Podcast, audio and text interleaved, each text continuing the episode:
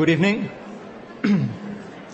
My name is Sergio Verdu, and uh, on behalf of the Public Lectures Committee of the University, I'd like to welcome everyone, everyone who is here in this room, in the simulcast rooms, and also everyone who is watching on the World Wide Web. So I am delighted uh, to uh, introduce tonight's uh, speaker, who will be uh, uh, speaking under the auspices of the Walter H. Uh, lectureship on public and international affairs. It is indeed truly an honor to introduce Amos Oz. Amos Oz is a master of modern Hebrew prose. He paints an eloquent and often pessimistic picture of Israeli and Palestinian society. Beyond the terrible human drama inherent in this conflict, his work looks at the constraints of ideology, geographic boundaries, and historical traditions universal to all societies. Born in Jerusalem shortly before the outbreak of World War II, Amos Oz was educated at the Hebrew University of Jerusalem and at Oxford. He served in the Israeli army from 1957 to 1960, and again as a reserve soldier in the Six Day War in 1967 and in the Yom Kippur War in 1973. He worked as a school teacher and laborer between 1957 and 1973, and he has held academic positions at the Hebrew University of Jerusalem, Colorado College, and since 1986, he is the holder of the Agnon Chair of Hebrew Literature at the Ben Gurion University of the Negev. And in uh, 1997, he was actually a visiting professor here at Princeton. His works of fiction, such as My Michael, uh, Perfect Peace, Touch the Water, Touch the Wind, are often seen as allegories of contemporary Israel. Amos Oz is also well known for his political essays about the Israeli-Arab conflict, campaigning for a compromise based on the peaceful coexistence between Israel and Palestine. Recently, he was among a group of Israeli and Palestinian politicians, human rights advocates, and intellectuals that after two years of secret talks unveiled the so-called Geneva Accord, which is a new blueprint for peace in the Middle East.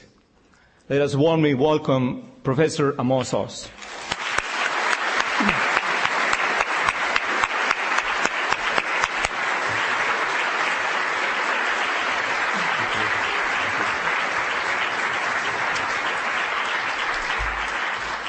Ladies and gentlemen, friends, good evening, shalom, erev tov to all of you.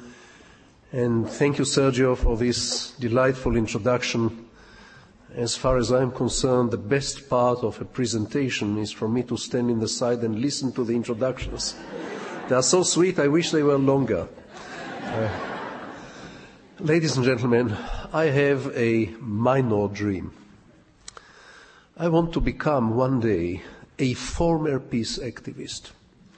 I want there to be peace in the Middle East, and I want to be in a position to come to Princeton or elsewhere talk to you about literature, talk to you about poetry, talk to you about language, talk to you about values, perhaps if I summon the courage, even talk to you about my own work. But as things are, I am here to speak to you tonight about Israel between war and peace, about Israelis and Palestinians, about the crisis in the Middle East. I want you all to bear in mind that all I can offer you is a very personal, individual perspective. I am not a representative of anyone. No Israeli is a genuine representative of any other Israeli because you never get two of us to agree with one another on anything. In fact, it's rather hard to get one Israeli to agree with himself or herself on, on anything because everyone has a divided mind and soul on many issues. I think chasing a bunch of fanatics in the mountains of Afghanistan or in the alleyways of Baghdad or Gaza is one thing. Containing and healing fanaticism is completely another. I don't have any particular wisdom about the chase. Other people know more about it than I do. But I may have one or two ideas on how to try to contain and even reduce fanaticism. Personally, I regard myself as a bit of an expert on comparative fanaticism, having been born and grown up in Jerusalem, which had always been a loading stone for fanatics of every color and faith and ideology and conviction. In fact, when I say fanaticism, comparative fanaticism, I'm not joking. Maybe it's high time that every school, every university, every college starts at least a couple of courses in comparative fanaticism because it is all over us. I don't just mean the obvious form of fanaticism, you know, people who are shaking their fists and screaming in love strange languages across the television screens from ourselves. I think fanaticism is ancient and comprehensive, older than Islam, older than Christianity, older than Judaism, older than any faith or ideology. It might be a potential presence in every human being. It might be a bad gene. It's everywhere, perhaps in its milder forms. I'm sure you know what I'm talking about. The anti-smokers who will burn you alive for lighting a cigarette anywhere near them. The vegetarians who will eat you alive for eating meat. Even the pacifists, some of my dear colleagues in the Israeli peace movement, who will shoot me right through the head just because I have a slightly different strategy on how to make peace with the Palestinians. I think there is a certain connection between fanaticism and despair, between fanaticism and hopelessness, and also between fanaticism and becoming 100% public. I maintain that the fanatic is a very altruistic person. He or she is always more interested in you than in himself because the fanatic has a very little self or no self at all. He is always in the business of saving your soul for you. He is always busy changing your uh, eating habits or your drinking habits or your voting habits. He loves you. He always falls on your neck.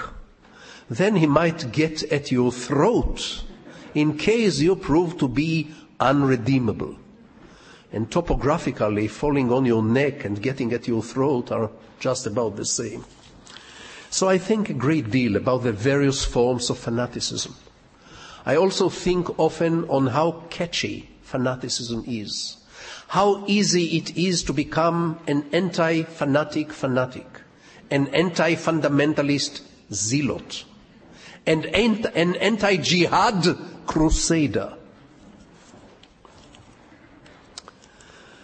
One of the ways to deal with a state of widespread despair is to try to generate an agenda which may inject some hope, hope not in the psyches of the fanatics, but precisely in the hearts of the moderates. The moderates do exist almost everywhere. Although we don't hear enough of them, and we virtually don't get to see them. Because what we get to see on the screens of our televisions are always the incited hysterical mobs in the streets. We never get to see the larger number of peoples who at the same time, while the rally or the demonstration or the riot is taking place in the streets and in view of the cameras, the larger number of people who are sitting at home eating their fingernails we don't get to see them because they are not in the streets. We don't get to see them and we forget that they exist. And they exist everywhere. They exist even in places where we think there is no one left but the fanatics. And it's those people who hold the key to the question, would fanaticism and extremism be contained, yes or not? If they lose hope, if they lose some perspective for the future, then fanaticism and extremism will prevail. If they have hope, they may contain fanaticism. I have always maintained, contrary to some common wisdoms, that the only power which can contain fanatic Islam is moderate Islam. The only power which can contain extremist nationalism in the Middle East is moderate nationalism in the Middle East. How do we generate enough hope in the moderates to make them go out into the streets and make themselves as visible, as present, as prominent as the fanatics? This, I think, is what we should worry about. Not so much on how to change the minds and hearts of the fanatics, but how to contain them, how to isolate them. Uh, personally, I think I can even cure a fanatic if you promise to take the following with a big grain of salt. I will tell you that I think the remedy is sense of humor. I have never seen a fanatic with a sense of humor, nor have I ever seen a person with a sense of humor turning fanatic, except when he or she lost their sense of humor, which happens. So if I could only condense sense of humor into capsules and persuade entire populations to swallow my humor capsules, I may one day qualify for a Nobel Prize not in literature but in medicine. but look at me. The very idea of condensing, compressing sense of humor into capsules, making other people swallow my humor pills for their own good because I'm worried about them is in itself contaminated. It's very catchy. You may catch it while trying to contain it.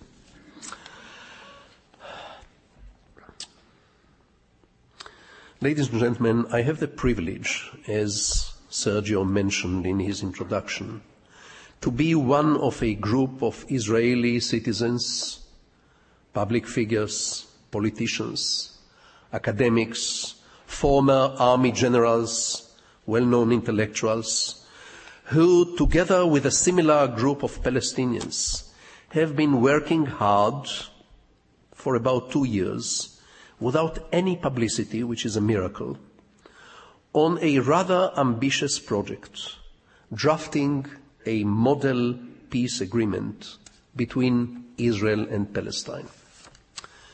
Last month, our work was accomplished and publicized under the title The Geneva Accords. Geneva not because all of it happened in Geneva, but because the Swiss government magnanimously supported and subsidized this very private enterprise. What is perhaps unique about this document, the Geneva Accord, which you can now read in English on your websites, or in Hebrew or in Arabic, it's a 50 page document. What is unique about it is that for the first time, for the first time in the history of the Israeli Arab conflict, all the issues were addressed, including the most explosive ones. Jerusalem, settlements, 1948 Palestinian refugees, uh, international borders between Israel and Palestine, final status, the disputed holy places, end of conflict, renunciation of all further claims, and so on and so forth. I will give you more details about each of these subjects if you want me to in the question and answer period. I didn't come here to sort of spill out the whole document, which is, as I say, available. What is significant about this particular Israeli-Palestinian enterprise is the following. No more so-called creative ambiguity. The big, dangerous idea of so many politicians and heads of states and negotiators who dealt with the Middle East in the past. Creative ambiguity, leave things in a certain fog. I think personally creative ambiguity has been one of the sources of trouble because it generated mistrust on both sides. Both Israeli doves and Palestinian moderates suspected that when we get down to the difficult, prosaic details, there will come a big bang anyway, and therefore, why pronounce concessions? Why make concessions if there is no chance that we can agree on the minute, diabolical details of it? Not this time. We have looked the devil in the eye if it's true that the devil lies in the details. We dealt with every last detail.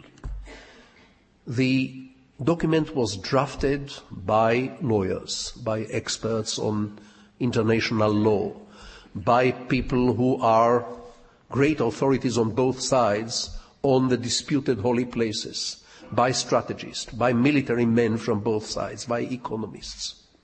The idea was not to leave black holes for the future. Unlike Oslo, which left all the explosive issues, including the radioactive core of the Israeli-Palestinian conflict, for some better future. Avoiding the issue of the refugees or the right of return, avoiding the future of Jerusalem, avoiding the uh, final status, avoiding drawing the final borders between Israel and Palestine, avoiding the future of the settlements, avoiding almost everything. Unlike Oslo, unlike Camp David 2000, where they did try to touch some of those time devices and immediately the whole thing went out in flames, this time everything has been dealt with and dealt with in a way which means very painful compromise. Painful to both sides. Painful to the point of clenched teeth. Clenched teeth between the partners in negotiation. Highly emotional moments of anger and frustration and hate and disappointment and laughter and intimacy. There is a kind of intimacy between Israelis and Palestinians, which does not normally exist between enemies. We have been handcuffed to one another for more than 30 years now. Now you know if a jailer and the prisoner are handcuffed for a couple of hours for the sake of some procedure, this is normal. The prisoner goes back to jail, the jailer go, go back home to his family, and they forget about each other. But if a jailer and the, and the prisoner are handcuffed to one another for 35 years, the way we Israelis and them Palestinians are handcuffed, there is no difference any longer. No one is free. The jailer, is no freer than the prisoner in such a situation. Of course, the response was furious. Even before people read the documents, we were pronounced traitors both in Israel and in Palestine. I say we, and I mean the uh, guilty participants of the Geneva process. The response was disbelief. The response was, in the best of cases, a fear, hence we might be disappointed once again. The response was playing the whole thing down. All right, it's a nice academic exercise.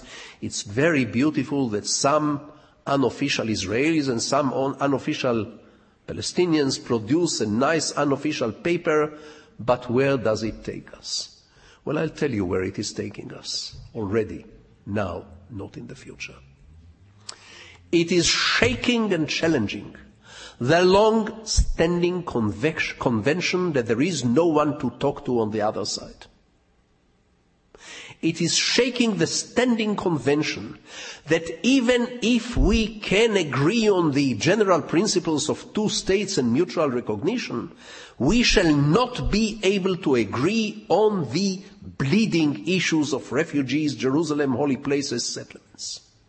It is shaking the atmosphere of despair and hopelessness. We were not in a position to open the door for peace. Only the governments can open the door for peace. The duly democratically elected governments, and we would not have dreamt of taking their places, at least not in the, in Israel, where the government the beloved government is democratically elected. No one can challenge that. But it's not for us, Israeli negotiators or Palestinian negotiators in the Geneva enterprise to take the place of Sharon and Arafat. We cannot open the door. But we did open a window. A window which suddenly overlooks very different vistas. No exploding buses, no burning restaurants, no roadblocks, no house to house searches in miserable refugee camps, no de- detentions and arrests and killings. We opened a window for a new vista, hoping to genera- generate a certain movement in the public opinion on both sides. In the next few days, the Geneva Accords will be duplicated, reprinted, and distributed into every last mailbox, family mailbox in Israel and in Palestine, so that everyone can read it. Everyone can see the maps. Everyone will have an abbreviated, simplified one page version and the full 50 page legalistic document. So everyone can decide for himself or herself. This is what I was talking about when I spoke about the need to inject hope as an antidote to spreading fanaticism and despair.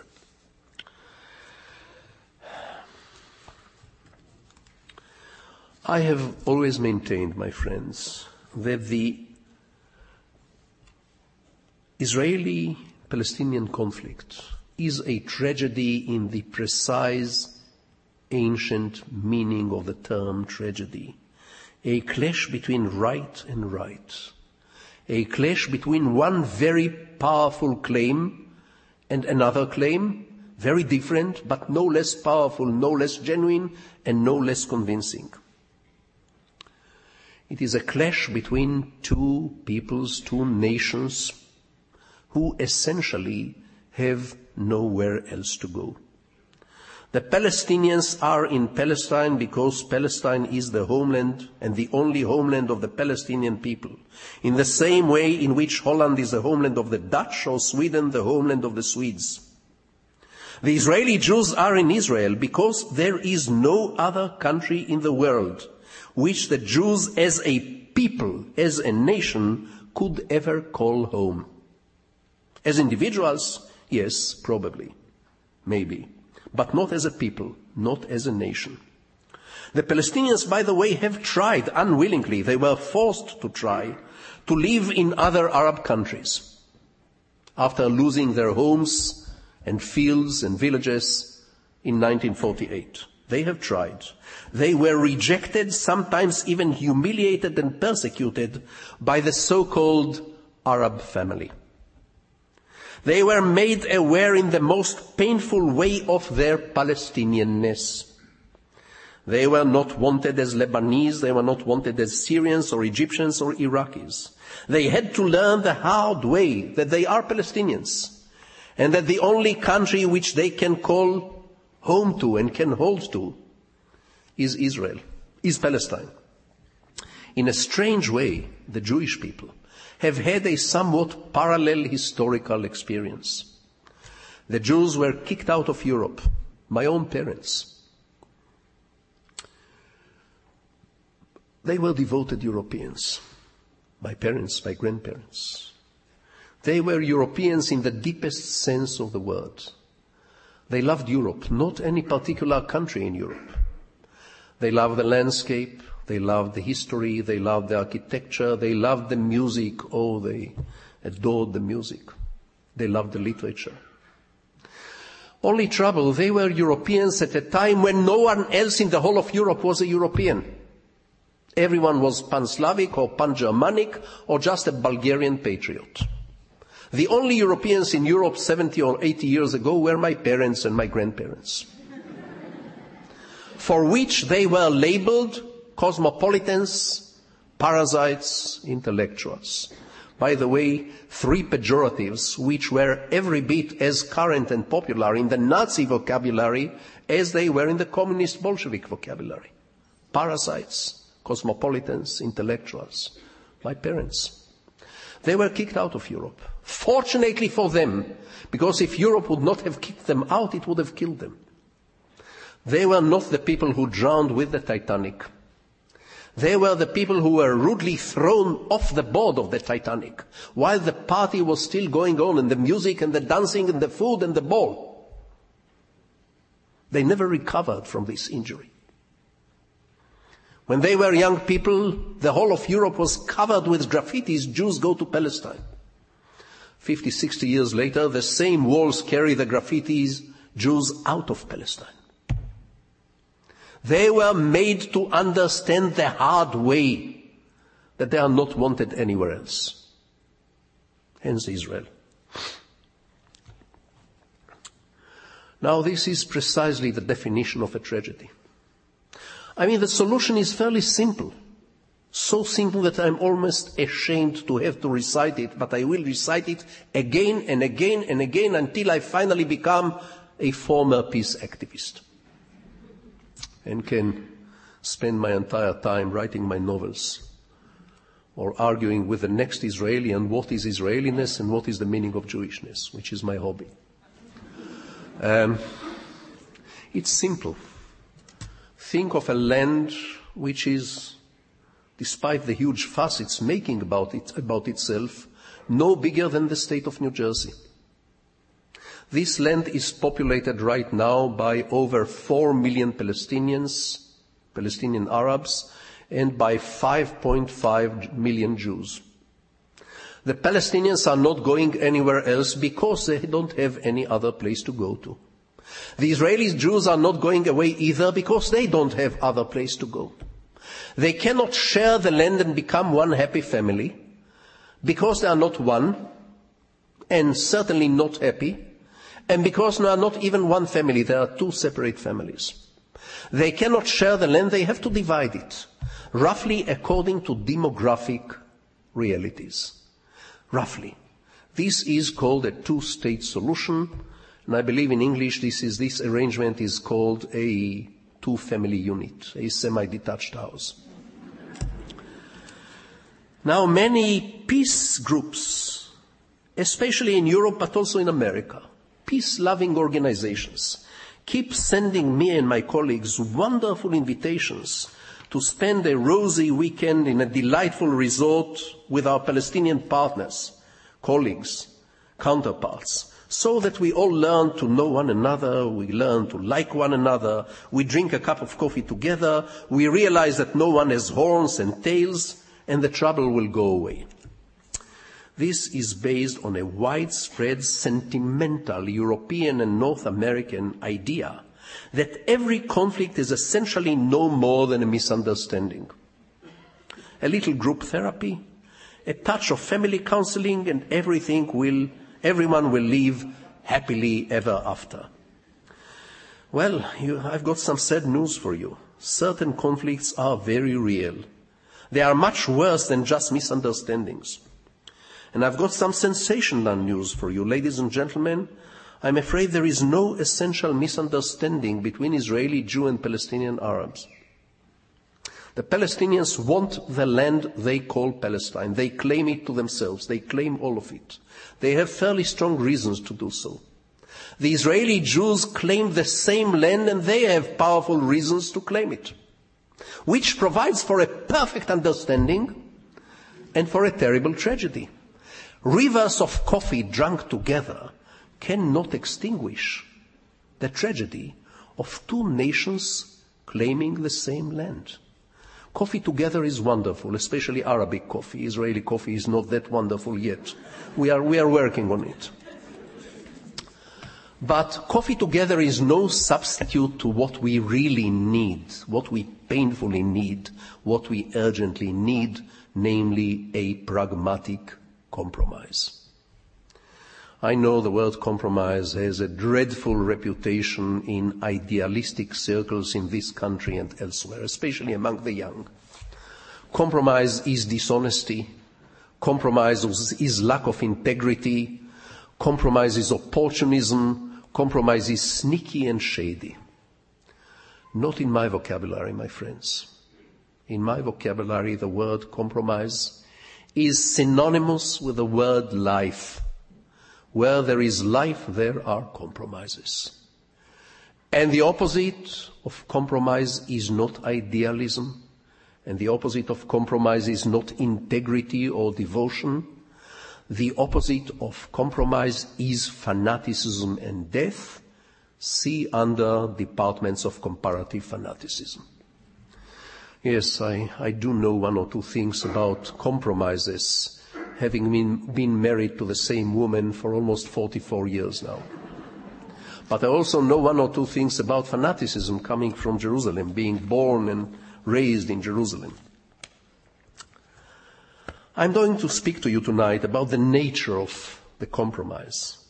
But I want to tell you right at the outset that this compromise is going to hurt like hell. Because both people love the country. Because both people, Israeli Jews and Palestinian Arabs, have deep, different, but deep historical emotion, emotional ties to the country. One of the components of this tragedy, one of the aspects which have a certain irony about them, is the fact that many Israeli Jews don't recognize the depth of the Palestinian emotional connection to the land while many Palestinians fail to recognize just how deep the Jewish connection to the same land is.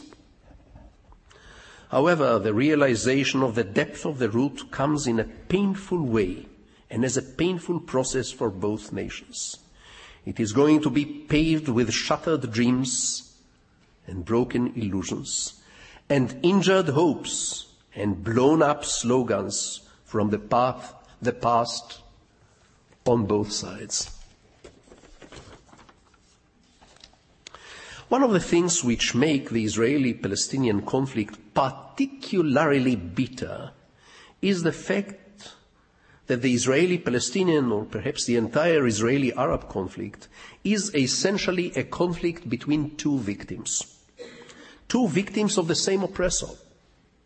Europe which colonized the Arab world, exploited it, humiliated it, trampled upon its culture, controlled it and used it as an imperialistic playground, is the same Europe which discriminated against the Jews, persecuted them, halted them, and finally mass murdered them on an unprecedented genocide crime. Now you would have thought perhaps that two victims, immediately two victims of the same oppressor, immediately develop between themselves a sense of solidarity. And so it is inside the poems of Bertolt Brecht, for example.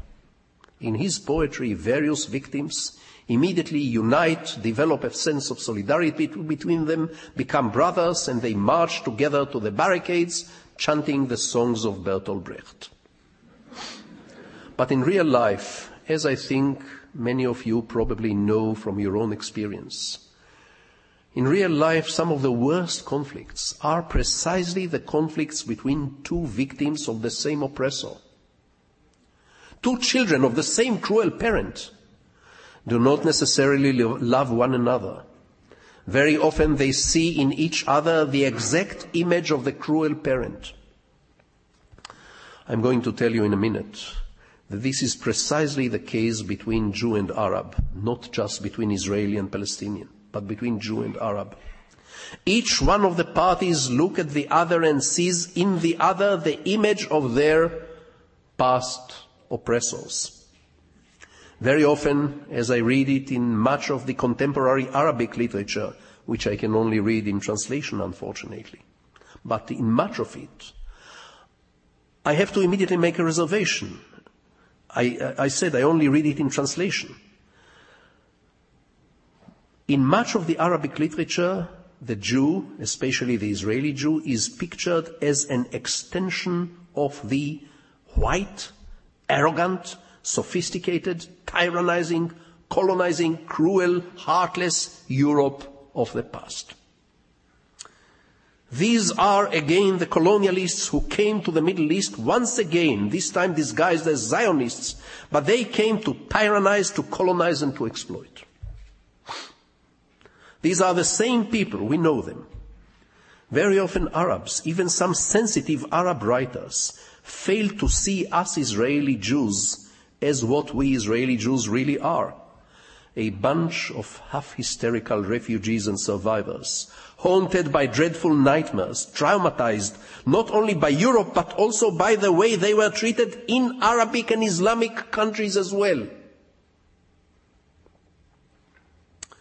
Half the population of Israel are people who were kicked out of the Arabic and Islamic countries, forcefully, traumatically kicked out. Israel is indeed one large Jewish refugee camp. Half of us are actually Jewish refugees, as I said, from the Arab countries. But the way the Arabs see us, they see us as an extension or a reincarnation of their past oppressors. By the same token, we Israeli Jews very often don't see the Arabs, particularly the Palestinians, as what they really are. are victims of centuries of oppression, exploitation, colonialism, and humiliation. No, we see them as a bunch of pogrom makers and Nazis who just wrap themselves in kafiyas and grow mustaches and get suntanned.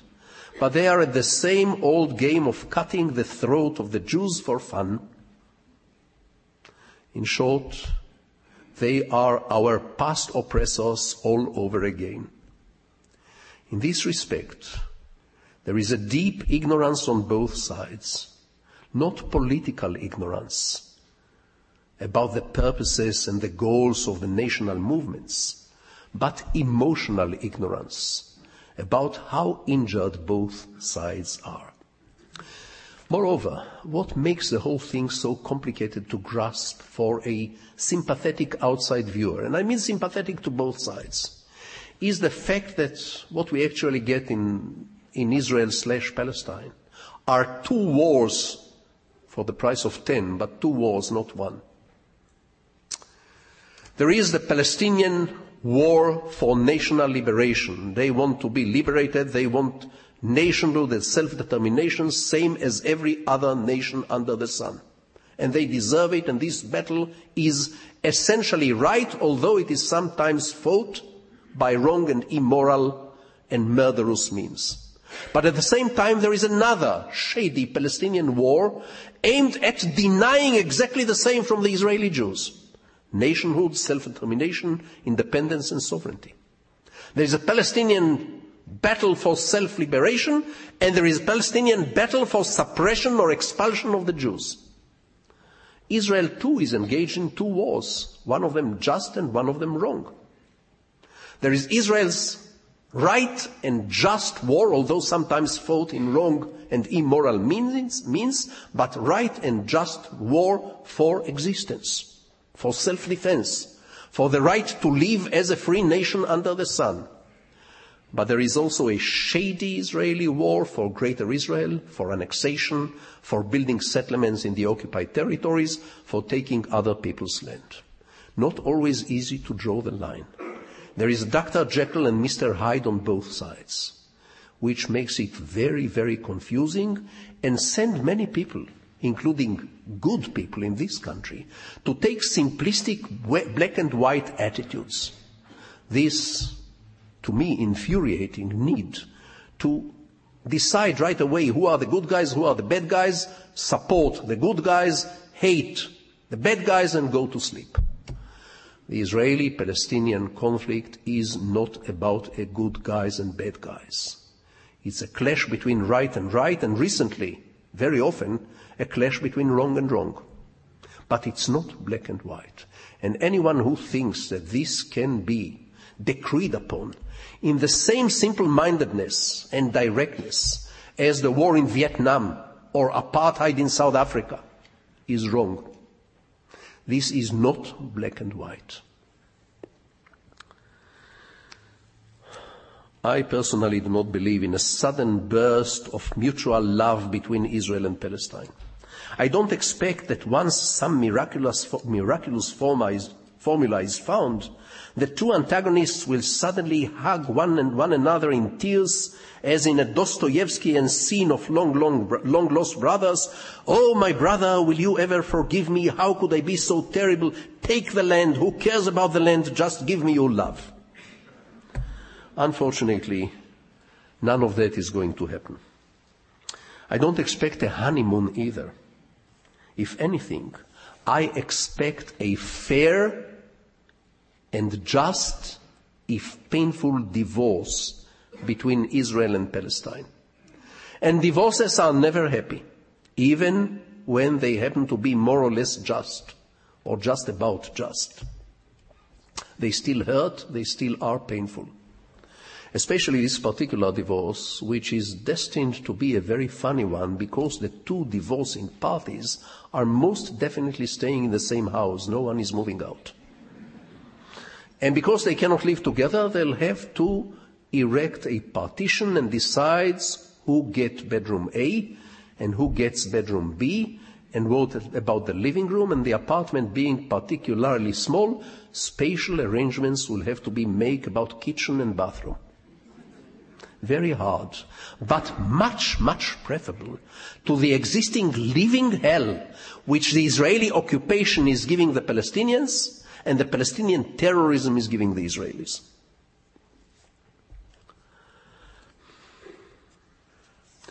My own guess is that once this painful partition solution is implemented, once Israel and Palestine become two neighboring states, once there is an Israeli embassy in Palestine and a Palestinian embassy in Israel, which will probably be no more than four or five or six miles away from each other in the two parts of Jerusalem, in the two different capital cities, within screaming distance from one embassy from the Israeli embassy in Palestine to the Palestinian embassy in Israel.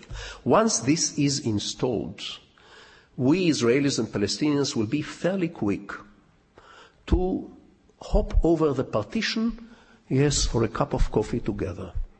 Pretty soon we shall be in a position to laugh at our past stupidities.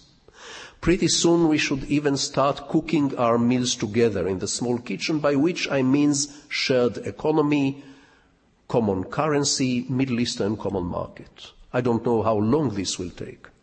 It's dangerous to give prophecies and predictions coming from the land of the prophets. There's too much competition in the business. But I will risk a prediction. This will take us, peoples of the Middle East, much less time, many fewer centuries than it had taken Europe. We will be quicker to establish a Middle Eastern common market, a Middle Eastern citizenship, a Middle Eastern identity, and we will spill less blood than Europe, and less hatred and less atrocities. So while many Europeans are wagging their fingers at us, Israelis and Palestinians, let us not forget their record. From time to time, it's not bad to remember that savagery is not a Middle Eastern invention and fanaticism and cruelty and fundamentalism. Anyway,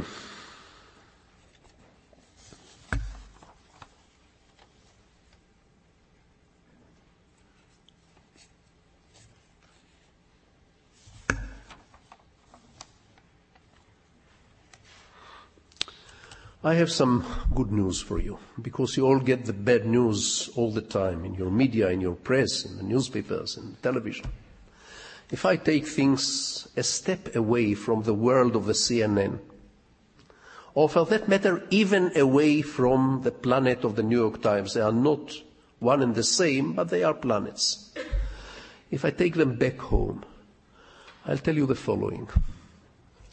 The vast majority of the Israeli Jews and the vast majority of the Palestinian Arabs are unhappily ready now for a two-state solution. Public opinion surveys and polls which are taken every week in Israel and in Palestine show week after week that the majority and a considerable majority both among the Israeli Jews and among the Palestinian Arabs are unhappily ready to accept a two-state solution. They immediately add, we don't trust them. They will never agree. They will cheat. It will never happen because you know them. And this you hear on both sides.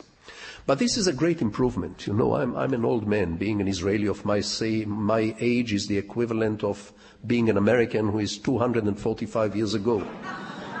Treat me with respect. You are facing a sage here. I am older than my country. I knew personally the George Washingtons and Abraham Lincolns of Israel. Every single person whose image is on our money bills, I knew personally. How many Americans can claim the same? So, as a sage, I am telling you, sagely, that the worst patch of this conflict is already behind us. The worst patch, I, by the worst patch, I mean those decades, generations really, when the two parties completely ignored, refused to recognize the very existence of the other. When Palestinians and other Arabs failed to even pronounce the word Israel and used all kinds of euphemisms such as the Zionist entity. Maintained that Israel was no more than a passing infection. If they scratch it hard enough, it will somehow disappear. Or a mobile exhibition, that could be simply moved elsewhere. No longer. Most of them know now that Israel is indeed terrible and unjust and shouldn't have been there, but it is there to stay. By the same token, for generations, for decades, the vast majority of the Israelis refused to even recognize the existence of a Palestinian nation.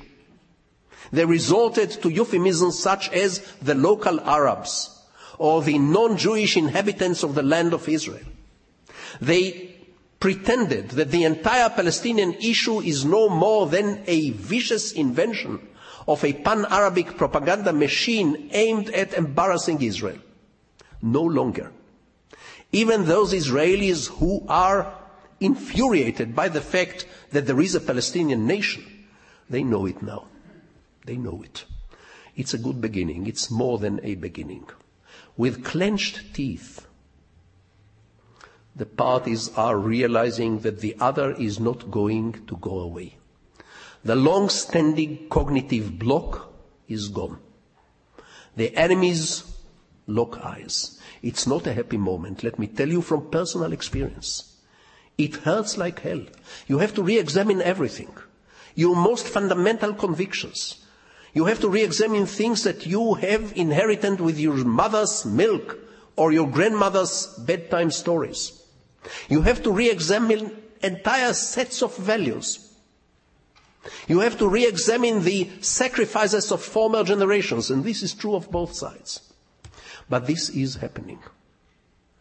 If I had to describe the present situation in a nutshell, I would say the following. The patient, and saying patient, I mean both Israelis and Palestinians. The patient is unhappily ready for the surgery. The doctors are cowards. I was asked a few weeks ago, while in Italy on a book tour, by an interviewer, if I supported the idea of expelling Arafat from Palestine. I said, yes, I wish he would be expelled, but by his own people, and by the same token, I wish Mr. Sharon will be expelled by us Israelis. And the, the Italian interviewer uh, was quick to ask me if I could arrange for Mr. Berlusconi to join them wherever they go.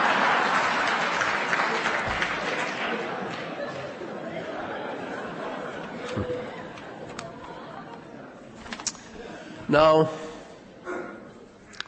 there is, in my view, more urgent than the issue of the disputed holy places, more urgent even than the issue of the settlements, more urgent than the status, the issue of the final borders and the renunciation of further claims. More urgent and more burning is the question of the Palestinian refugees of 1948.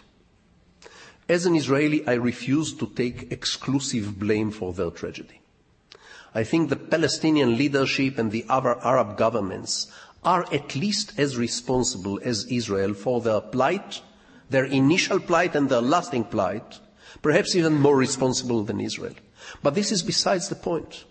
The point is that hundreds and thousands of, of thousands of people are rotting in camps and have been rotting in camps for over 45 years without a glimmer of hope for the future.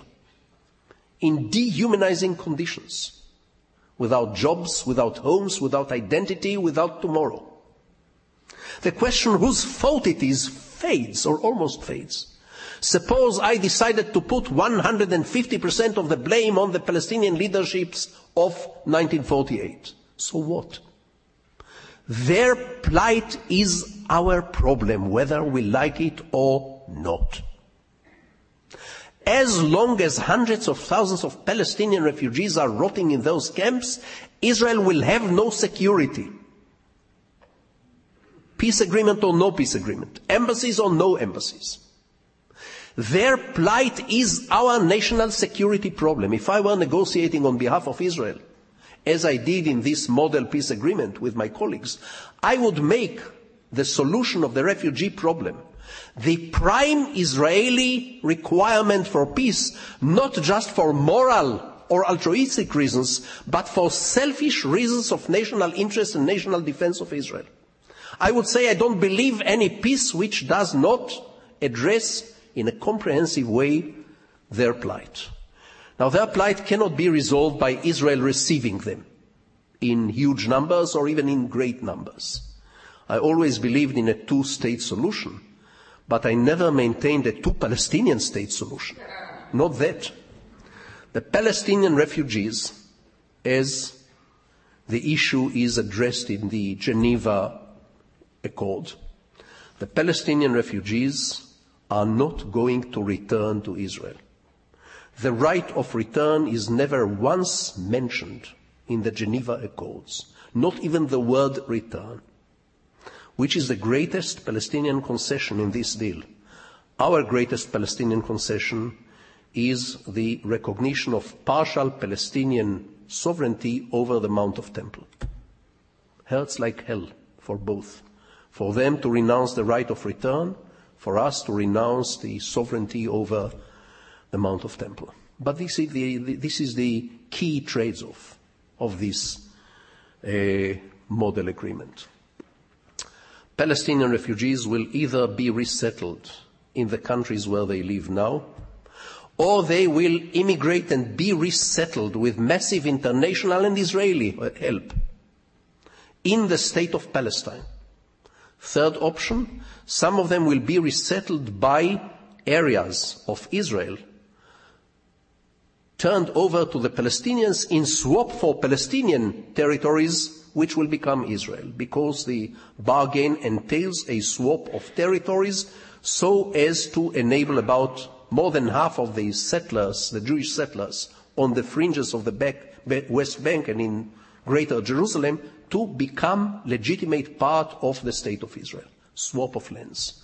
Fourth option for the Palestinian refugees is to be absorbed in third countries.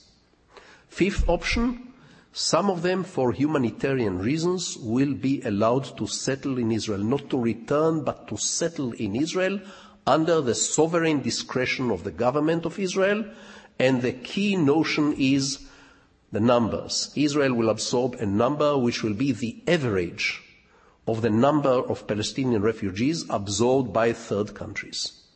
So if Canada decides to take in 60,000 and Norway 3,000, Israel will absorb something which is somewhere in between, namely 30, 35, 40,000, which is manageable, mostly on humanitarian grounds, reuniting families and so on. This, I think, contains the fact that the refugee camps will be wiped off the face of the earth, that the refugee status will be cancelled, that every last Palestinian refugee will have a job, a home, and an ID, a passport, a nationality. The UN Agency for Refugee Relief will be closed down. This, I think, is one of the most important components of these model agreements, and for me, one of the crucial and prime preconditions for supporting such an arrangement. Let me conclude by telling you that some issues will, after all, remain unresolved for a very long time, especially the emotional issues, especially issues such as whose fault, especially such issues as whose historical rights and memories overrule the historical rights and memories of the other. There is no way and perhaps no need to solve them. There is no way and no need for the Israelis and the Palestinians to agree about the past. We can remain divided for a very long time about the past. We need to agree and we have agreed on the present and on the future. Open-ended situations are part of the human condition. It's my grandmother's wisdom, my beloved grandmother, who taught me when I was a kid of four or five or six. In very simple words, she explained to me the difference not between Jew and Arab, but between Jew and Christian. She said, You know, son, the Christians believe that the Messiah have been here once and he will come again one day. The Jews believe that the Messiah is still to come. Over this, said my grandmother, you cannot imagine how much anger and hatred and persecution and what not. Why, she said. Why can't everybody simply wait and see? if, if, she said, if the Messiah comes saying, hello, it's nice to see you again, the Jews will have to concede. If, on the other hand, the Messiah comes saying, How do you do? It's very good to meet you, the entire Christian world will have to apologize to the Jews. Until then, live and let live. Now, this pragmatic wisdom, this wisdom of compromise, this wisdom of realizing that you may agree on a million arrangements, you do not necessarily have to agree about emotions, is not a bad formula for either international conflicts or marriage troubles, both. Ultimately, having defined the conflict between Israeli Jew and Palestinian Arab as a tragedy, as a clash between right and right, I have maintained for many years, and I have repeated this many times, and I will repeat it for as long as I am not a former peace activist. Tragedies have two traditional conclusions, two traditional ways of being concluded. There is the Shakespearean way of concluding a tragedy. In the end of a tragedy by Shakespeare, the stage is littered with dead bodies and maybe justice of sorts prevail. But there is also the Chekhov tradition. In the conclusion of a Chekhov tragedy, everyone is disillusioned, embittered, heartbroken, disappointed, melancholy, but alive. My colleagues in the Israeli peace movement and myself have been working for 35 years now, not for some make, make love not war ideal, not for some sentimental vision of universal love and everybody hugging everyone else, not over a vision of long lost brothers falling on each other's necks in tears, not over some kind of, of faint vision of a universal unification, but on the pragmatic search for a Chekhovian conclusion for this terrible tragedy. Ladies and gentlemen, Chekhov was not only a wonderful, wonderful playwright and storyteller, he was also a good physician.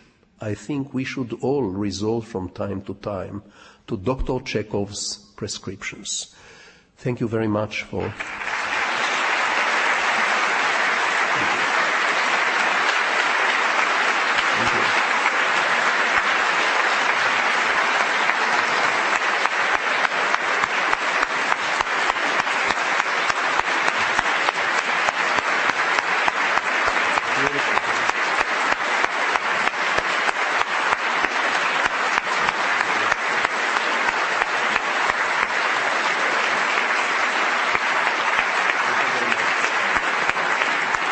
Thank you very much. Thank you. And I am ready now, as usual, to take questions or allegations or protestations or cries of anger, whichever come first. My only two requests speak loudly and speak briefly. Don't take example from my long presentation. Make short questions, please. Yes, sir. It's a microphone. I was just reading the commentary magazine, an article by Sharansky in November of this month, and his point was that uh, Israel, just like the United States, is trying to bring democracy to the Arab world. Are they, are they fanatics? Yes, Sharansky suggests that Israel mission So the is United States. Israel and the United States are struggling to bring democracy to the Arab world. Well, I think I have sort of answered this by telling you that containing extremism, fanaticism, and fundamentalism can only be done by the moderates of the same society. I don't think you can transplant democracy by force. I think democracy has to, democracy has to be seductive. You have to seduce other cultures into democracy rather than impose them. Besides, there is a difference between America and Israel. I'm very critical of American policies both in Afghanistan and in Iraq. Critical and worried. Yet let's remember that America is not building new settlements in American settlements in Afghanistan and Iraq claiming that this is part of its ancestral land. Israel is, and I think it's very bad, without necessarily saying that American policy in Iraq or in Afghanistan is good. Yes, please.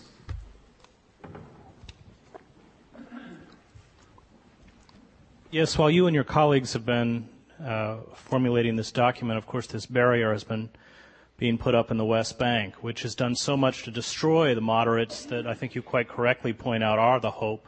I've watched those moderates be destroyed in Gaza. They're now being destroyed in the West Bank, reduced to subsistence level. Can you talk a little bit about the barrier, um, which is being built night and day at tremendous cost to Israel, may gobble up at least 40% of Palestinian land? Barrier, walls, fences. It's very wrong to build a unilateral wall or unilateral fence, especially a unilateral fence which expropriates one third of the West Bank. Once there is an Israeli Palestinian agreed upon international border, it may well be necessary for Israel or for Palestine to erect a, an international agreed upon fence to make the job of the fanatics who will try to erode the peace harder. The evil is not the fence. The evil is the location of the fence. In a peaceful coexistence, to slightly misquote Robert Frost, good fence makes good neighbors. It's a slight misquote because this is not exactly Robert Frost's initial intention. He was a bit tongue-in-cheek about the, the neighbors and the fences. But I do maintain that fences can be a very positive asset between neighbor and neighbor when there are certain shades of ambiguities or remains of bad intentions. On one condition, that these are not greedy fences, that these are not fences at the expense of your neighbor's land, that these fences are built or erected along agreed upon international borders. Yes, please. It's been demonstrated, uh, I don't think I need it, do I? Uh, it's been demonstrated with a few books already, and also recently over the uh, radio that Arafat is worth hundreds of millions of dollars spread all over the world in secret accounts and whatnot. Also, the books demonstrate that uh, uh, he's a dishonest uh, man and also a liar. Uh, how will we uh, be able to implement peace uh, at Geneva Accord as long as his people tolerate all this? Maybe we won't, I don't know. He will not last forever. Well, you know, it's no secret that I have not voted for Mr. Sharon, it's no secret that if I were a Palestinian, I would definitely not vote for Mr. Arafat. He is not my hero, he has never been. I never treated myself or regarded myself as a Jane Fonda and Arafat as my Ho Chi Minh. None of that. He is indeed a bad guy, and possibly, very possibly, a corrupt guy. I will not comment at the moment about the uh, degree of ethics on the side of my prime minister. But this is besides the point. whether Arafat stays or goes, if he is re-elected by the Palestinian people, we'll have to do business with him, not because he is nice and good, but because he happens to be their choice. If Sharon is re-elected, the Palestinians will have to deal with Sharon, not because he is nice and good, but because he is re-elected. Personally, I would like to see them walk hand in hand into the sunset, like in bad American movies. yes. Yes, please, over there, in the end. Yes.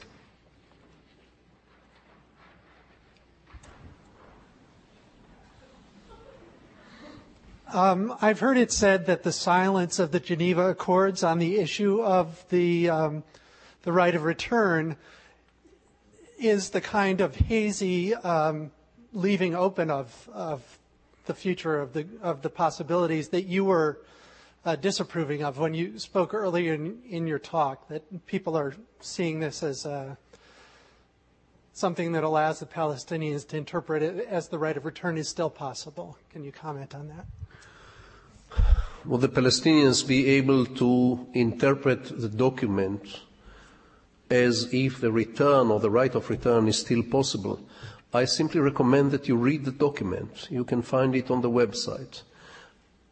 I have, before endorsing it, consulted with two of Israel's greatest experts on international law. Both of them, one of them a well-known right-wing hawk, assured me that this door is closed, not slammed rudely.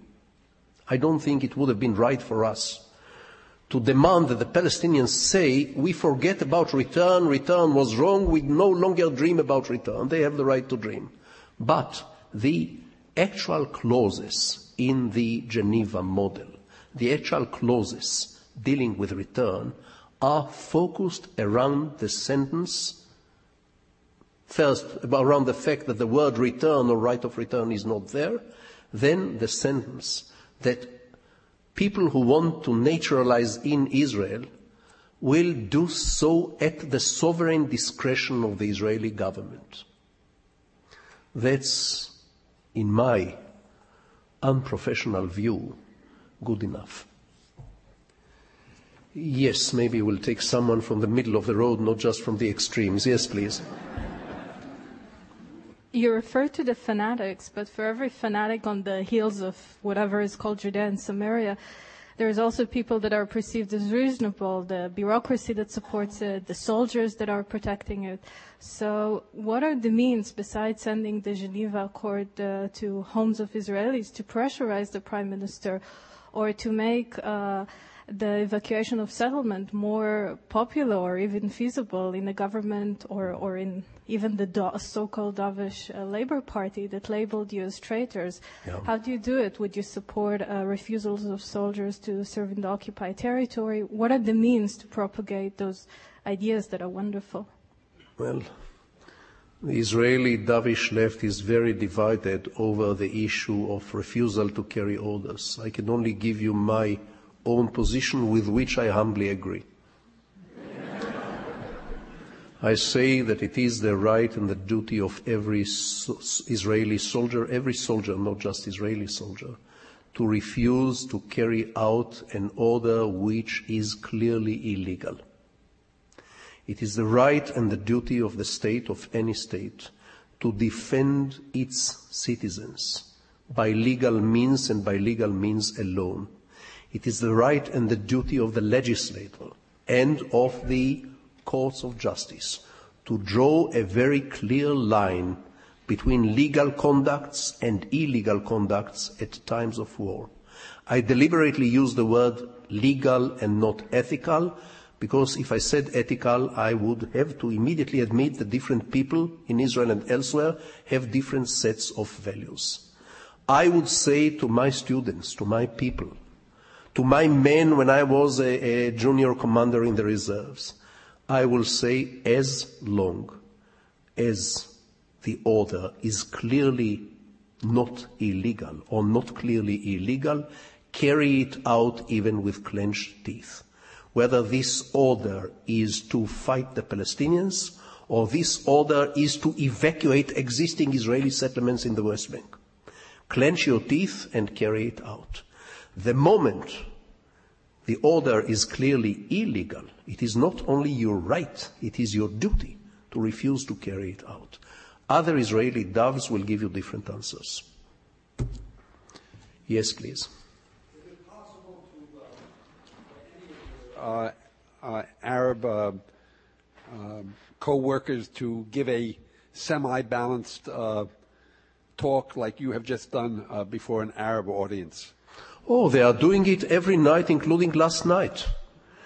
In Tulkarem, in Jenin, in the refugee camps, and what? In, in Balata, in the refugee camps. And some of them are being called traitors by their own people. And some of them are sticking out their names, their necks. I mean, think of a person such as uh, uh, Muhammad Hourani. I'll give you a personal example, who is one of the commanders of Tanzim, a very militant Palestinian guerrilla organization. Militant, violent, secular organization.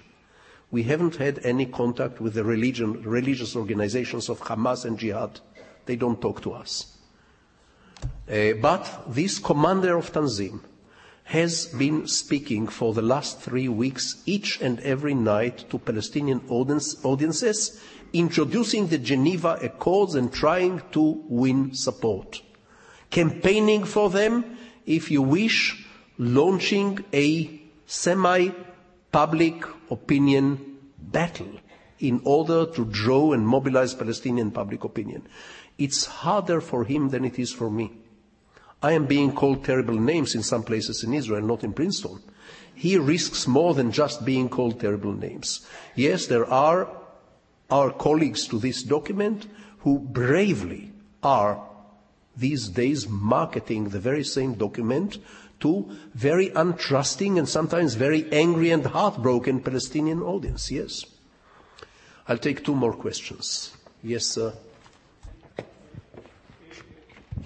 somebody lives in Princeton, but they in New York, would they be considered a citizen of Princeton? Oh, if, if somebody uh, lives in Princeton and works in New York under the, your Geneva, you know, uh, uh, there, would they be considered a resident of Princeton or a resident of New York?